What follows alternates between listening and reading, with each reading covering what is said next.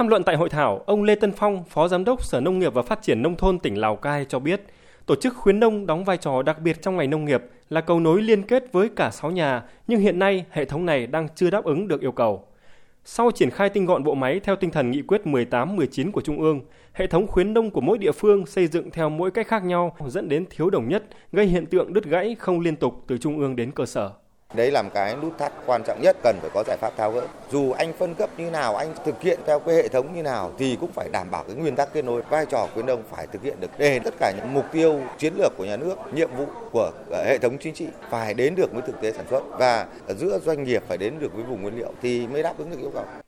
Một vấn đề trọng tâm khác tại hội thảo đó là ở những địa bàn khó khăn, nông nghiệp chủ yếu vẫn mang tính an sinh, thị trường chưa phát triển, ít doanh nghiệp quan tâm, cán bộ khuyến nông vừa phải chịu áp lực của cơ chế tự chủ nhưng vẫn phải thực hiện các nhiệm vụ công khác với chế độ đãi ngộ chưa thỏa đáng. Theo ông Lê Anh Tuấn, cố vấn cao cấp về nông nghiệp cho các tổ chức phi chính phủ, các địa bàn đặc thù vẫn cần quan tâm thúc đẩy bằng nguồn ngân sách nhà nước, có thể từ vốn các chương trình mục tiêu quốc gia để đảm bảo cân bằng. Những vùng cao, vùng sâu, vùng xa thì vẫn phải dựa vào dịch vụ công là đóng vai trò chủ chốt. Chúng ta sẽ phải giúp cho nông dân thoát khỏi được cái kinh tế tự cung tự cấp rồi khi mà xây dựng các chuỗi giá trị, hình thành các vùng nguyên liệu mà kết nối được với thị trường tốt hơn, giúp cho các cái đơn vị cung cấp dịch vụ địa phương người ta hình thành mô hình kinh doanh và chủ động được hơn nữa thì lúc đó chúng ta mới rút dần cái vai trò nhà nước.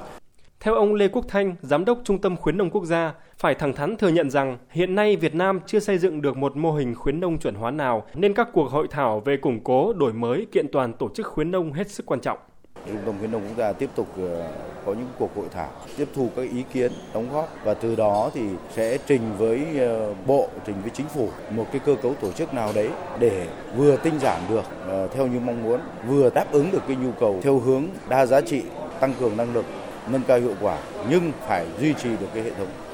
Ông Lê Quốc Thanh cho biết, trước mắt Trung tâm Khuyến nông Quốc gia đã xây dựng trình Bộ Nông nghiệp đề án tăng cường năng lực cho đội ngũ khuyến nông viên cơ sở, hiện nay đang triển khai thí điểm và bước đầu thu về những tín hiệu tích cực. Ông Thanh cũng nhấn mạnh rằng xu thế thay đổi, cách tư duy tiếp cận về khuyến nông cũng cần thay đổi để triển khai nhiệm vụ cho phù hợp. Trước đây chúng ta tiếp cận khuyến nông chủ yếu là các cái giải pháp kỹ thuật, nhưng bây giờ thì chúng ta phải tiếp cận khuyến nông với đa hình thức hơn. Khuyến nông là khuyến nông dân, khuyến nông nghiệp và khuyến nông thôn. Và khuyến nông bây giờ không chỉ là kỹ thuật mà khuyến nông phải hướng tới thị trường, khuyến nông phải tiếp cận với chuyển đổi số, khuyến nông phải theo hướng dịch vụ, khuyến nông phải theo hướng tư vấn cho cái sản xuất.